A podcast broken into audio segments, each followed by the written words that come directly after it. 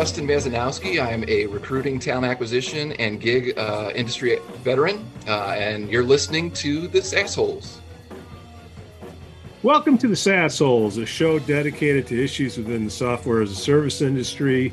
Jamie, Jason, Pete, and I have a combined 100 years of making mistakes. One of them I haven't is- even edited that yet. I thought we said 75. First of all, one of the mistakes is we haven't been doing it for 100 years. But if you take the guests that we have coming on here, possibly.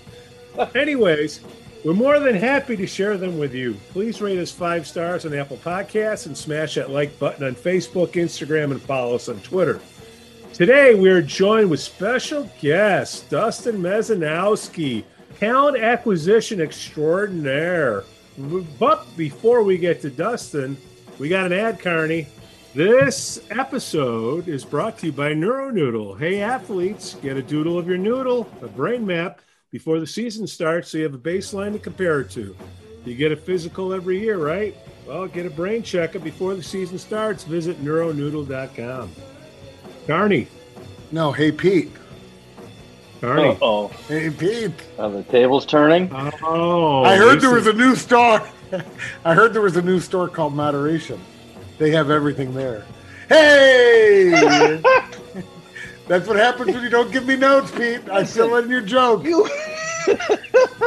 so Jamie never laughs at the joke until it's his. I'm Yeah. only no. he can't even You got to remember. I'm, I'm laughing. The only I'm reason laughing. why I'm laughing is because I am ruining Pete's uh, spot on his joke. Go Oh, ahead, Pete. There's guy. nothing, there's nothing to nothing to ruin.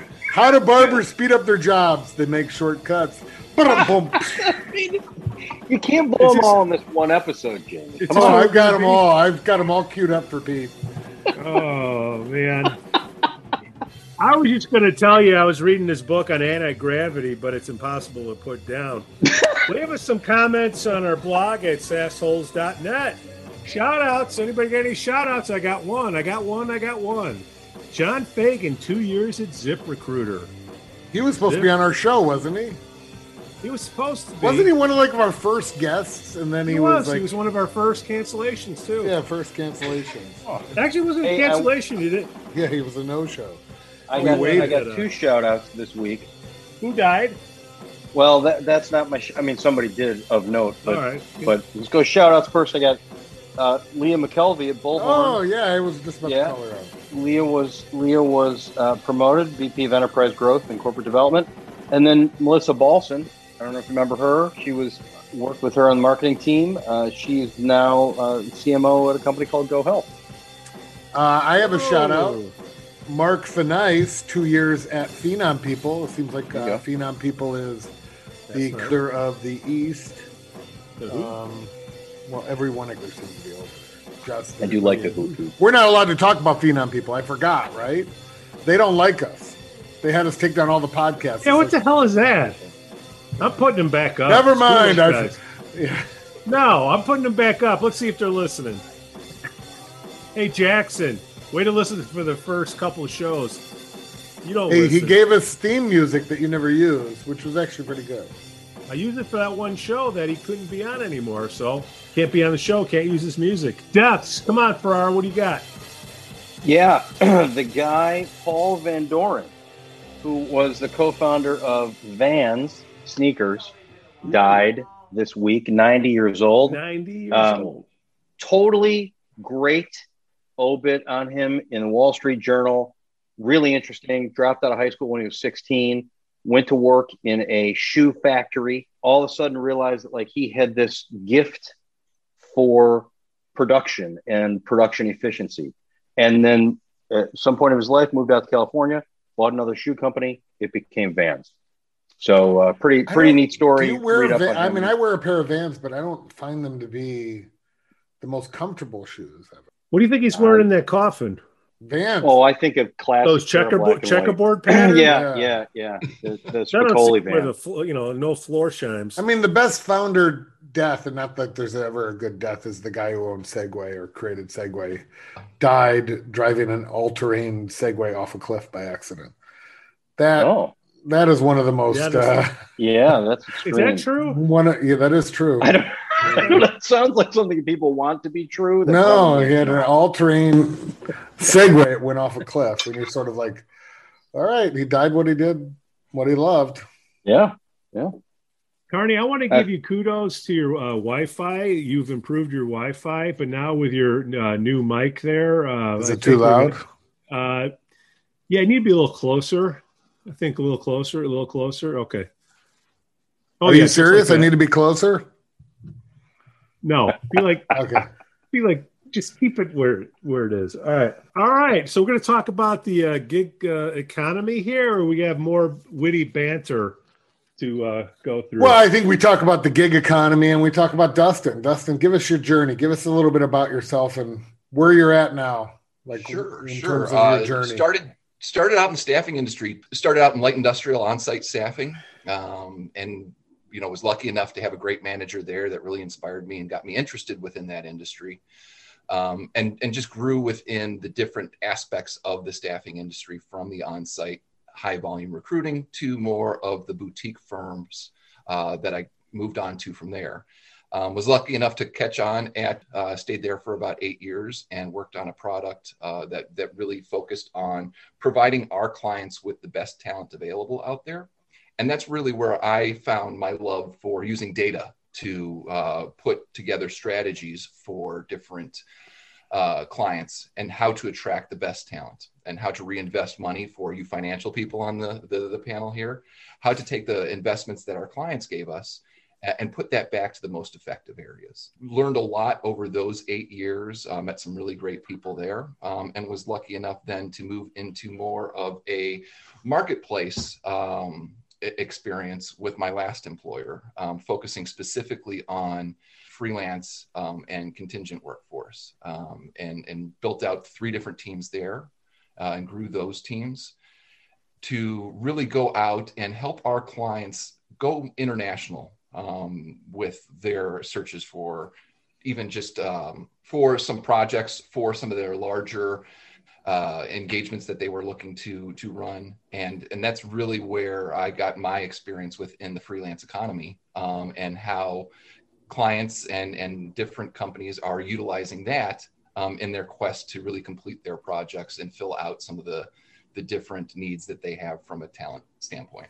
One of my questions on this, on the freelance economy, right? Um, there are two different freelancers uh, and companies that buy freelancers. There are the very small businesses that use freelancers for like one-off projects, right? Mhm. And and what your specialization is in, not in the one-offs, because the one-offs are usually done through the uh, e-commerce channel or just through who you know, uh, bringing people in to do projects. You're talking about more freelance, scalable gig economy, where a, a company can turn the faucet on and ratchet the faucet down, and that's So- a whole different buying So, so, so the three teams that I ran there, they actually focused on both. Um, so if there were the larger clients that would come in and need some larger projects or a continual project um, like help desk uh, that they needed people to to work.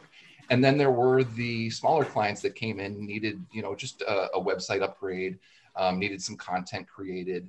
Um, and even some of those larger clients would come to us outside of their larger projects and say, hey, listen, we do need some marketing help or we need some finance help. Um, so it, it really ran the gamut. My three teams focused on finding those talents in three different ways um, for those those clients at the end of the day. Didn't didn't you win some Lucite? Don't you got a little a Lucite uh, plaque there or something? I, I've, I've uh, won a couple of awards, but last year I was delivery of the leader of the year. Um, that led to you know a large resign for our largest client. So You got it in your room there? uh, I don't have it in my room. It's actually it ended up being a jacket, a nice little Patagonia jacket with a patch on the Oh. side. So Where where's the Ah. jacket? it's out in the other room. You want me to go Go get it? get it. Go get it. Seriously. It's like an F1 jacket. It's like Well, Like while Dustin's getting F1 his uh, coat, hey, uh, how about uh, getting some gas? Oh yeah, we should have talked about that gas. We'll It's gonna be five bucks a gallon in Chicago. They say by by summer. It's expensive. It's expensive here now. I noticed it was, and and this may be cheap for Chicago standard, but it was two, two almost two sixty a gallon here. All right, here Yeah, we go. um, regular use this. London. Let's see this. Thing. Oh, there we go. Look at that. Oh yeah. There you go. see. Up club. Up Club 2020. I think you got your up club right there, huh? and it's actually really hot in this room, so I'm going to take the, the jacket off. You didn't get a little plaque or anything, just the jacket? I would. No, no. The, the other award that I won, we actually got a battle, uh, a bottle of engraved champagne. So that was that was a nice. That was probably a slightly better gift that my wife got to enjoy a little bit too. A secret weapon that Dustin has, by the way, when you talked yeah. about champagne, this guy I have seen him eat a Cali, Cali uh, what do you call it? A Carolina Reaper Yep. He eats everything hot and is impa- unimpacted by it for the most part. I think the Carolina Reaper, you said, oh, it wasn't that bad. And then you took some uh, post photos of you sweating profusely and, and feeling. Yeah, the, the for Carolina the most part. Trinidad scorpions I've eaten just just fresh. Um, the worst thing that I've ever eaten, uh, the most painful thing that I've ever eaten, uh, were chicken wings in London. Um, by far the worst uh, experience of my life just the the it was it was awful. And there was nothing on them. Yeah, that doesn't. Yeah, not place I, I just got poisoned. London. All right, so let's get back to the the gig economy. So, what is your take yeah. on the gig economy? That is, it gets a lot of press at times, especially in the employment space. From your perspective, is the gig economy growing? Is it a fad? Is it the same? It's just becoming more marketable. Um, what, what's your take on it? 100% growing 100% growing. And i think really what sped it up over the past couple of the past year is is covid. Uh, i think what a lot of companies realized in moving away from the traditional office space the traditional staffing model is that they couldn't have people come on site. Um, and a lot of the traditional staffing agencies at that point had built their entire process and their entire um, product around having talent come on site. Um, and what we realized at that point is we had to seize the moment and really make sure that people knew that the remote workforce was available out there. Um, there was talent everywhere. It wasn't just in the United States or it wasn't within a 15 mile radius.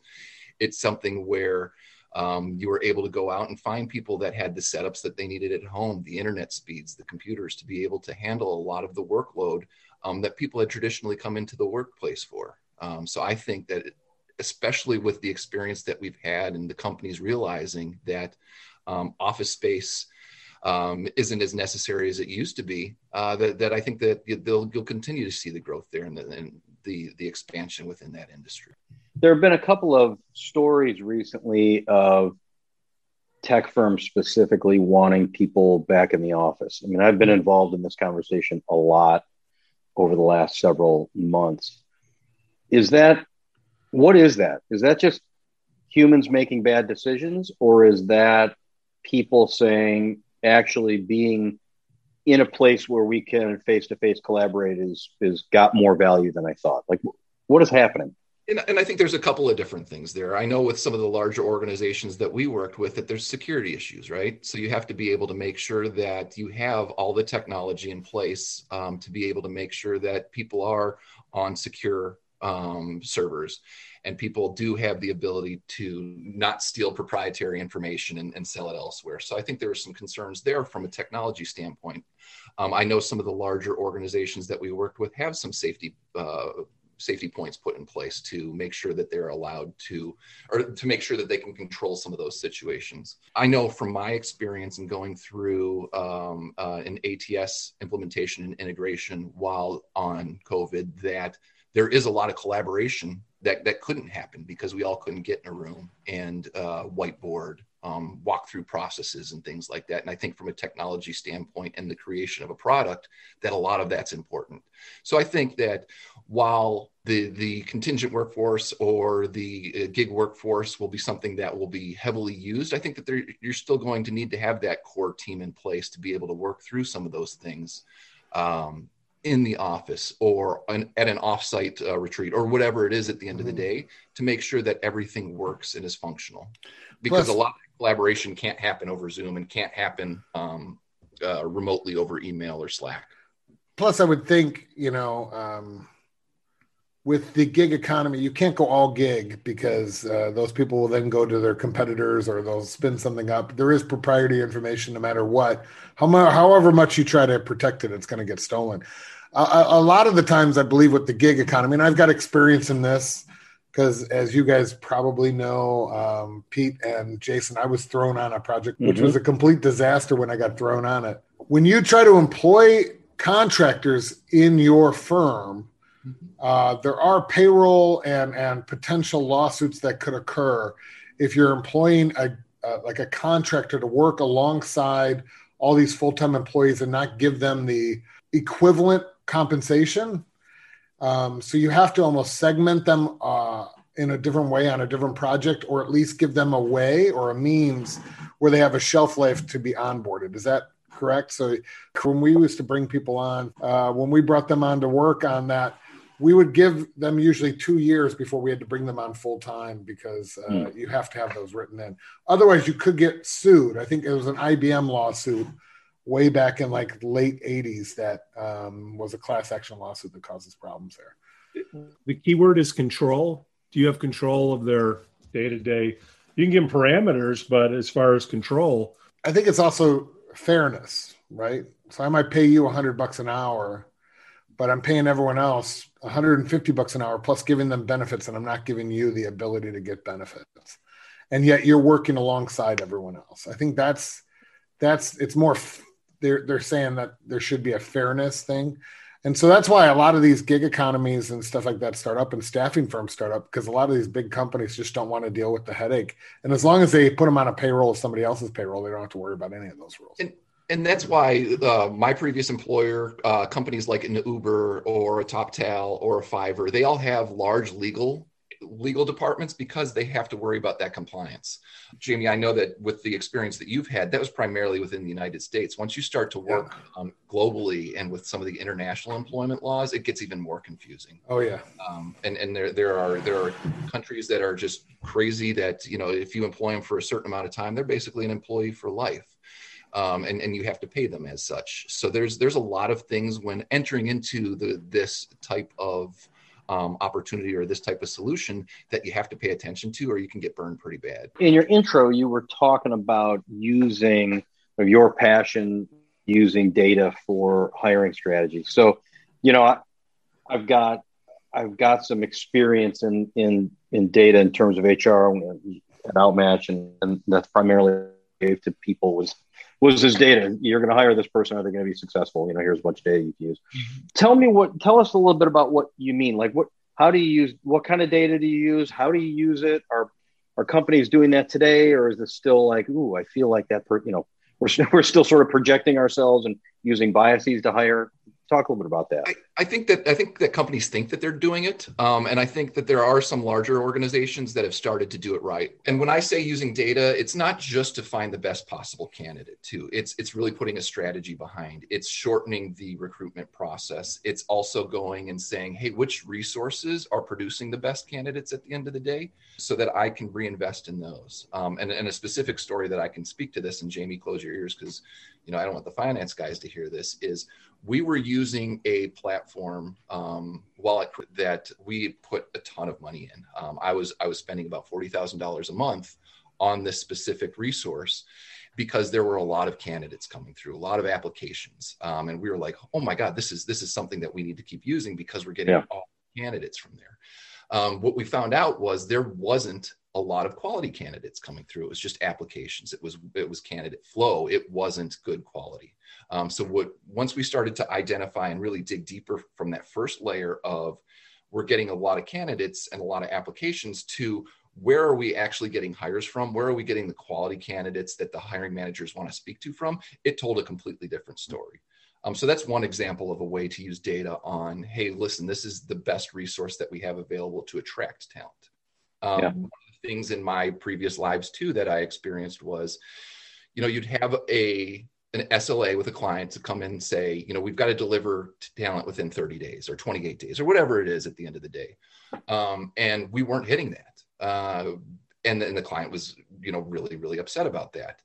When we went back and actually started to track what we called candidate velocity, which is as the candidate enters the process through an application to the point where we pass them off to the hiring manager, there were about two weeks worth of them sitting around um, because the hiring manager either wasn't available for interview wasn't giving feedback or wasn't um, you know following up fast enough um, where we identified, hey, if you would give feedback a little bit faster, or if you were part of the process and, and a better partner, we could cut out two two weeks. It's not a problem of we don't have enough talent. It's we're not moving the talent through fast enough. So that those are just two examples of how we use data. Um, yeah. And I know that a lot of organizations have started to move towards that because there is a story to tell. It's it's something that's quantifiable, um, and it's something that you can then take back to leadership and say, "Hey, listen, this is where we can make improvements." Yeah, you know, you, the way you were talking about it um, before, in terms of we're driving a lot of volume, but we're not driving a lot of quality. Is it, in my mind, it's like classic marketing funnel stuff. Like the same, the same funnel exists. It's just not prospect. I mean, it's prospects. It's not prospects for um, customers. It's prospects for for employees. And so that mm. funnel becomes incredibly important. And and if it's you know half as important in in human capital as it is in marketing, it's it's a constant. You know, you have to have that real time feed of data and telling you what's going on. Well, and, and, Jason, just to kind of that point too, and to put it more of a marketing spin on it, is you know I I, I I'm currently looking, and I, I see a lot of uh, opportunities that out there out there that talk about employment brand um, and, mm-hmm. and things like that. I think a lot of people get confused with that and think that it's oh it's it's diverse pictures it's uh, coloring it's you know something a catchy line um, within the the, the web page um, and what i'll compare it to is it, it's much more of an experience versus you know some of those things that are visible um, so when when I think about it, I think about um, a brand like Disney. Um, Disney is the the most magical place on earth. People go to Disney on a consistent basis. You know, adults go there. Um, I hate amusement parks. Um, I don't like tourist traps. Um, what I really liked about Disney was they had the best experience. Um, they pick you up in the parking lot. They take you um, on a tram from there. They give you, they take you uh, around on a train or a boat, and you get to have that entire experience before you even reach the park. And that's a lot of what people miss out on from a branding standpoint within uh, talent acquisition. Is they're going out there and collecting information via an ATS uh, or, or some other funnel. ATS is parse now, they do all this kind of stuff. You attach your resume, um, then you've got to refill out everything because it doesn't parse properly. Um, then they put you through a couple of extra questions to get to the next stage. Nobody ever follows up. Um, and then people are concerned about why don't we have a good employment brand? And I think when you're going out there and interacting with somebody that's interested in your company, interested in an opportunity that could potentially be a customer at the end of the day, too, um, and you give them just a terrible experience from a candidate experience, um, I think that that's where the focus should be from an employment brand standpoint yeah. versus yeah. all of fancy, shiny new website type stuff. It's the thing that drives me bananas. It's the thing that I like about HR tech, and it's you know, frankly, something that that we should nailed Chad and Cheese down on a little bit when we talked to them a couple of weeks ago, which is why are those things still problems? Right? Like, I mean, when when when all of us worked together in the you know early 2000s, those were problems, and we talked about them all the time. Mm-hmm. And now we're, you know, uh, 10 years later or 12 years later, still problems. Mm-hmm. Um, nobody solved those. Well, yeah, nobody solved those problems. We're still talking about them as problems. So, you know, there's this like glut of tech and there is this glut of the same problem. And I don't know where that bridge is. Do you got any thoughts around well, when do, when, do, when do we start solving that problem? Because it's because no one own no one feels like they own that problem. The well, companies that the black hole effect comes from the companies not responding, but the companies that aren't responding might say, well, that's Monster or, or um, uh, what Yahoo Indeed. Careers yeah. or Indeed's problem. But the problem really is that those companies can't respond on your behalf because they don't know where it goes. The ATS doesn't feel like it's it's a magic game of everyone point at everyone else, and therefore that problem subsides because no one, everyone who gets blamed for it can claim that it's not their problem. Yeah, and then and then that stuff drives me bananas because you, you know you got iCIMS owned by Vista. They've got more money in the than than anybody in the world mm-hmm. focused on this problem, and they should be solving that problem or so, somehow there's you know so so it is really upsetting to me that we're still we still have the conversation. But but here's here's how here, here's from my perspective how it how it all uh, has en- ended up like this because we're focused on the employee that you hire at the end of the day. Um, you're not focused on the people entering the experience. Uh, the experience and the technology is generally owned by two or three different departments on top of that too. So there's no holistic uh, approach to actually going through and making sure that the experience is good. Um, it, it working for a marketplace at my last company um, that had that that experience, that onboarding and, and things like that, a, a, lot of things get focused on the clients at the end of the day or at the hiring managers at the end of the day. It's not focused on the, the candidate experience or the talent experience, which ultimately ends up being the product that you're trying to sell um, to your clients is are these people within the gig economy these freelancers or these temporaries or you know the, these people that you're trying to hire permanently and i think that that's where a lot of companies miss out is they think that their clients and, and that are the most important part of their mission when trying to interact with somebody that could potentially make you millions and millions of dollars as a salesperson or a product person that could potentially change the direction of your entire company they're not treating them as important because they're not part of the company yet. Um, well it's short term versus long term right? Mm-hmm, mm-hmm. the candidate the candidate experience is a long term thing that's very difficult to figure out. And if you go too far on the candidate side you lose the client side and the client's the one paying the bills today. Mm-hmm. You know what I haven't heard from anybody is getting back to the contractor role. There's a lot of stuff going down, notably in California. Biden's pushing through his what PRO Act or whatever. Hey, we're not getting political here, Pete. It's it, it it's defining the role of what a contractor is. So that you know that's going to be changing. That's going to affect. I mean, the PRO Act. I'll read it to you the three things that they're looking at is the individual is free from control and direction and connection with the performance of the service, both under the contract for the performance of service and in fact. Number two, the service is performed outside the usual course of the business of the employer. The individual is customarily engaged in an independently established trade occupation, profession, or business of the same nature as that involved in the service performed.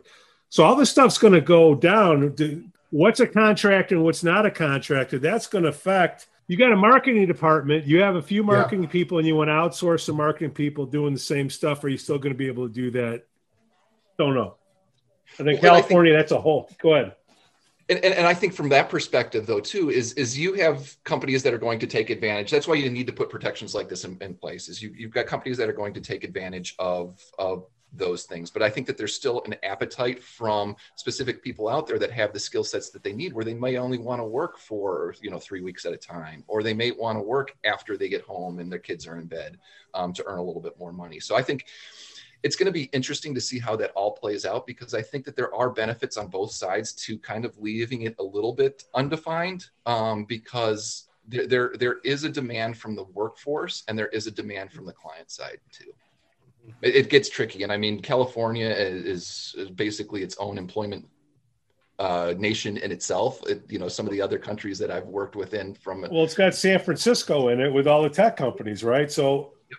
boom. Yep. Yeah. They can control a lot of stuff there. I mean, the H 1 visa problem was a huge problem when they capped that. But now that we've become more of a global labor force, there is the way to curb, uh, you know, the lack of talent is by going internationally in a lot of cases. Um, I know that brings up a lot of international laws, but there is a way to just off uh, uh offshore that to another company. Mm-hmm. Um, I mean, I, I, did that when you know the, my role. There were there were just some jobs that were like, gosh, we we need these things done, but we don't have time. We don't have the desire, whatever it is, and I outsourced those jobs um, and they were outside. Those people were outside the country.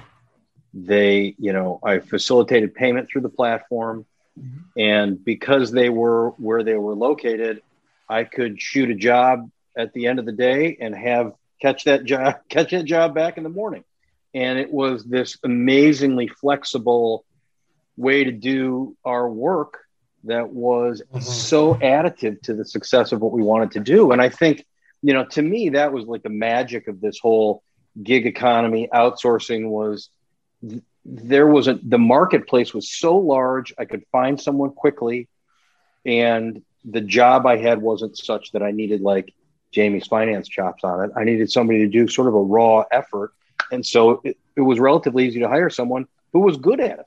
I love how I get And- po- positioned as the finance guy always. Yeah, well, you Well, you well, you position are. yourself that way. Yeah, you Yeah, like to position on. yourself that way. Well, and, If, and- uh, there are two things I know about you: finance and Notre Dame. That's what I know. Marquette No, basketball, White Sox baseball. Come on, Dustin's a White Sox guy. They had a great game last night. Their offense is turning. Um, That's- what, one thing to think about from a finance perspective, Oh, you need to know. we think of him as Mr. I know. Finance. But you need to know this is a data perspective. I'm more of a data guy than anything else. Uh-huh. Let's be Mhm. honest. I just have a finance spin to it. But um, you should know everybody on your team and everybody in your company their hourly pay. And then you should look at everything that they're doing on an hourly basis and say, should that really be done by that person? If you're paying somebody a hundred bucks an hour to do some sort of task, even if it's smaller, the company's wasting money by spending a hundred bucks an hour on somebody pulling together some sort of spreadsheet which you can offshore or send down to a lower level person. And those are the decisions that should be made for almost every level at every uh, company. And you should offshore as much of the lower end stuff as possible because those are the tasks that don't have a lot of the secret sauce. Those are the tasks that are wasting the time of your higher paid resources that are supposed to be analyzing the data. Let them go get the data. Let them go get the let them put the presentations together. There was a company we used to use called i think it was called super slide. Uh, they would just we would send them our powerpoint and they would make it look better. You know what i mean? Like Yeah. do something like that. I would advise every company to do that type of stuff. Well, And that's what we were doing. It worked really well. and I've always enjoyed this quote from Leila Janah: "is is talent is equally distributed, but opportunity is not."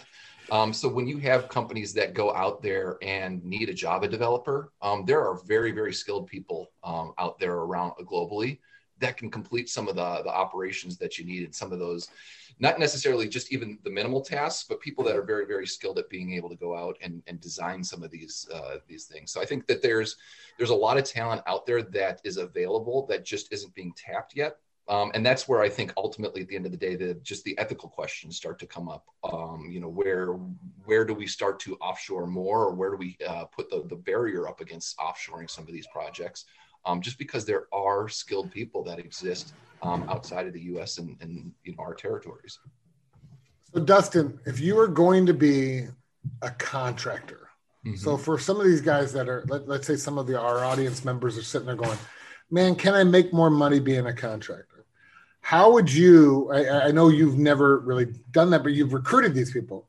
How would you give guidance on if they should or shouldn't, and how would they go about getting getting um, hired? a, a a lot of the most successful ones that we did in one of my teams um, at my previous employer we were focused on high finding the highest vol- highest value talent within our platform um, so they'd go out and build the relationships where and the, the the consistent stories out there were they were very successful at another job um, they started taking on more and more outside opportunities through different platforms or through different connections and networks that they had um, and then at, at a certain point, they kind of figured out that, hey, we're making a lot of money on the side. I'm going to go and just run my own business essentially um, and really start to do this as a freelancer versus full time. Um, I think that the most successful ones have a very, very strong and tight network that they work within. Um, they have consistent clients that they are able to go back to um, and, and pull different work from um, when they do slow down or or things like that. But Is there a My- skill set? Is there a preferred skill set? it's it's across the board. I mean, there there are some people that are making a lot of money doing stuff that you wouldn't even think um, is is something that that that would be. Uh, you, you know, they're making six figures a year doing stuff that you wouldn't even um, believe. Um, but there's there are also people that because Like what? Give me an example. Like what do you mean by that? Like trimming uh, Pete's uh, mustache, they can make six figures Oh. on. I don't know how I, much money I can't imagine. take to do that. Um, but there um, a lot of design. I mean, there's there's a lot of design people that do very high level design um, Yeah. for large organizations or for niche organizations, um, where it can get commoditized at a certain level. You know, people can put together powerpoints for you know Yeah. 20 bucks per per slide or whatever it is at the end of the day but there's people out there that are making significant amounts of money doing it professionally and doing it really well for um, organizations on a long-term basis So if you have a de- like, I agree with that. So design is a is a good one because it actually is your own creativity and artwork. So if you have a design eye, you can go out and make some free money or some not free money, some additional money uh, on what you're doing today. So if you're a younger sales guy and you actually like design, that could be a spot to start doing some side gigs, right? Mhm. What other anything else? Any other advice for? A lot of popular stuff is like help desk or, or, or tech support um, where people can go and, and plug in at the end of the day you know two hours after the kids go to bed and they're making a couple uh, hundred bucks you know doing some stuff for large tech companies that that need people that are experts that might do it full time during the day um, but just have a few hours that they want to, to throw at it at the end of the day. Um, anything technical uh, developers um, architecture those types of things are people that can come in and, and work for a few hours here and there for different companies um, and maintain a pretty good book of business on top of you know their their regular day job if they wanted to. So there's there's a lot of things. I think if you are really good at what you do or you have a really in demand skill set um, and you aren't totally engulfed by life or family or work um, and you have a few hours i think that it's a good option for for people uh, out there. What i will say is it's not like uber um, where you can turn it on and turn it off um, for a large portion of of the you know work that we did out there because Mhm. there are companies that need to operate within certain hours. Um, so it's not necessarily like the gig economy where you think about uber or lyft or anything like that. It's it's people trying to work from different time zones and figure out ways to make money in different time zones um, to work with different clients and get different experience. I think that's the people nice thing have, about how many people have more than one job at the same time, guys? Well, I, I bet more than we think. Yeah, More than- I mean, I would bet I've- you a majority are working never- some other way, right? That's right. Well, I've all had- never met or worked with a graphic designer who just did the full time job that I, you know, they were on my team for. They always had a side gig. Always. We, we have kids. Um, we, they were doing at home learning for the past couple of months too, and they all did side gigs during their classes. Yeah. It was all Fortnite and uh, uh, you know all that while class was going on too. And they were But you know, I think what's interesting is I think you know what is a what is a side gig is a good conversation, and Pete, that's the right question to a- ask because I've even worked with people who I would think were in roles that they wouldn't have a side gig doing their normal day job, and they did. Right? They were doing demand gen for some other company while they were not, you know, on the clock uh, with us. So, so yeah, I think there's all sorts of different opportunities for side gigs. Yeah, I would think the only rules for anyone that's new out there, because you know I've ventured in a bunch of side gigs, is as long as you're not doing a side gig using what you currently have with your current company or at a competitor of your current company. Yeah. Uh, If you're doing something that is on your own and completely distinct, that's good. If you do anything close to that, guys, don't. You're you're going to get caught. Yeah, Well, Uh, companies yeah, are that's putting it in their HR paperwork, right? yeah, they are. Which yeah. they weren't.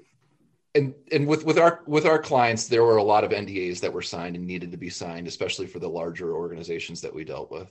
Hmm.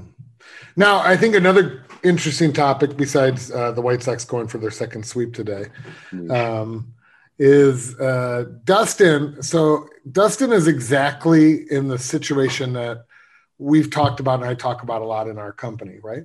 So, in 2020, you already showed the jacket that you won. Yep. Um, companies out there, Wait, Often jacket make- for winning what? Best leader best leader, best In delivery leader in, in the entire company. in the entire Right. company. In the entire company. Public company. Okay. When did you get that? When did you get that award, Dustin? Uh, February. Uh, February. my- right at, at the end of February. Yep. Okay. Companies are going to make business decisions. It's not personal. Dustin in February won that award for 2020. And in what, end of March or April? When, when did you get Mid- notified? Mid-April. Mid-April. Mid April, he got reorged out, right? Which is a complete shame. And I, but at the same time, I think it's a great learning uh, tool. And you could speak to this about how you need to always be thinking that don't be loyal to the company as much as you think because the company's going to make business decisions. That's what it's there for. It's there to make money and it's going to reorg when it needs to reorg. And even if though you think you're doing great, you got to always be prepared, right? Because it's going to come up and bite you in the ass. Yes, and I mean that's what that's what I think the most painful part of this uh, uh, this was was you know just having that recognition and then such a quick turnaround and, and being blindsided like that. It was it was really tough and you know being able to not having a resume put together if you're if you have the ability yeah. to do that during a pip plan or you know having tough conversations with a leader i think i think that that you start to think about okay i have to have a secondary plan but but getting caught off guard is is something that uh, was was definitely difficult. Which happens with reorgs for the yep. most part right? Yeah. Everything's got to be quiet. I don't disagree with you although i'm not sure it's about loyalty. I think it's about preparation. So the place that I've gotten to and, and what I start doing is you're just prepared for your next opportunity. And and and there's a there's a really great I mean there's a book on it. I read the Harvard Business Case Study. Um, uh, the, the guy at LinkedIn whose name Reid Hoffman, who you know he did this whole thing about tour of duty, right? And it's like you join a business for a tour of duty, and at some point that tour of duty is over, and you move on. And the way that it ends could be up to you, it could be up to them. Part of this is the honesty of the conversation about the tour of duty, but part of it is this realization that this is for a period of time. It is not yeah. forever, and and your ability to be prepared is is how you deal with that. I, I don't think it's about loyalty as much as I, I guess loyal. Although, I, Dustin, your your feelings are valid. It's like you still got to be prepared for I think, that. For that I think let me let me after hearing what you said, let me reframe yeah. my word from loyalty. It's more about I, have dealt with kids and and uh, even myself where you're sort of not prepared. You're not working on your next move because you're just assuming that since you're doing a good job today, yeah, there's no way anything's going to ever come. Correct. And there's yes. never any bad news. It's always rainbows and unicorns. Yeah. It's always be networking, ABN. Totally. And, uh, and, and, that's what I was going to say. I mean, some of the, the, the, best advice that I could give everybody, you know, being prepared isn't having a resume together or having a um, LinkedIn profile updated. It's it's really making sure that the relationships that you've built over time um, within your industry or within your experience yeah. are still there. Um, the, yeah. There were people that reached out just you know the day that it happened and and everybody had heard. So they they've, they've helped me along the way.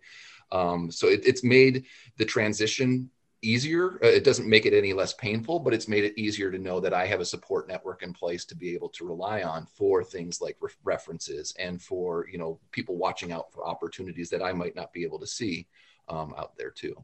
Isn't it typical to get to the last few minutes of the podcast and that's really where the important conversation happens right? Because that's yeah. that that is it. Like you the the most important thing and if we think about pete you keep going back to like this podcast for the young leaders and people who are leading new teams like what do they need to do? How can we help their career the most? Your network is the number one most important thing you can nurture throughout your career without a doubt. And and then two that pragmatism about your job and your tour of duty i think is really important to have. Like you can mm-hmm th- this isn't to say go somewhere and not kick ass. Like you have to kick ass. That's what's going to get you the next thing.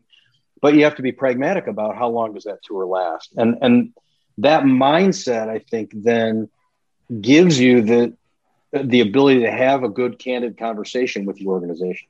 And that doesn't mean that a surprise isn't going to happen, but it is definitely mm-hmm. going to give you the ability to have a meaningful, candid conversation and, and as much as you want to burn a bridge or as much as uh, you, you want to just you know scream at people i would strongly recommend you don't do that oh um, yeah time it's hard to re- stay uh, unemotional about it yeah. um, but you never know who that person knows or or within especially the talent acquisition industry it's such it's so incestual um, everybody yeah. knows everybody by the time you get to a certain point within it um, so sure. you have those relationships and you have to have people that think of you in a positive way or else you'll, you're going to burn yourself yeah these are great mistakes that i've learned and pete oh, for yeah. sure has learned nah. don't burn bridges nah. um, and don't piss off people just no. because just because you're right and they're wrong doesn't mean you uh, it's called um, candor Yeah, Never. candor, candor. Yeah. So I'm gonna say it's the dumbest thing ever, and everyone said that, and it drove me nuts. Why do Um, I got it? Why do you do that? So just remember, don't make your life mission to be grumpy and Yeah. angry at everybody and fight everything. It took me a while to learn that because, and granted, I was right. Um, Here, let me- but it's sometimes of be okay spending- to be wrong. Every time. here, let's wrap it up because I think Yeah. Dustin's had enough of us. The instead of spending 20 years at a company, how long should you spend at a company? Five tops. I think you should reevaluate every two years.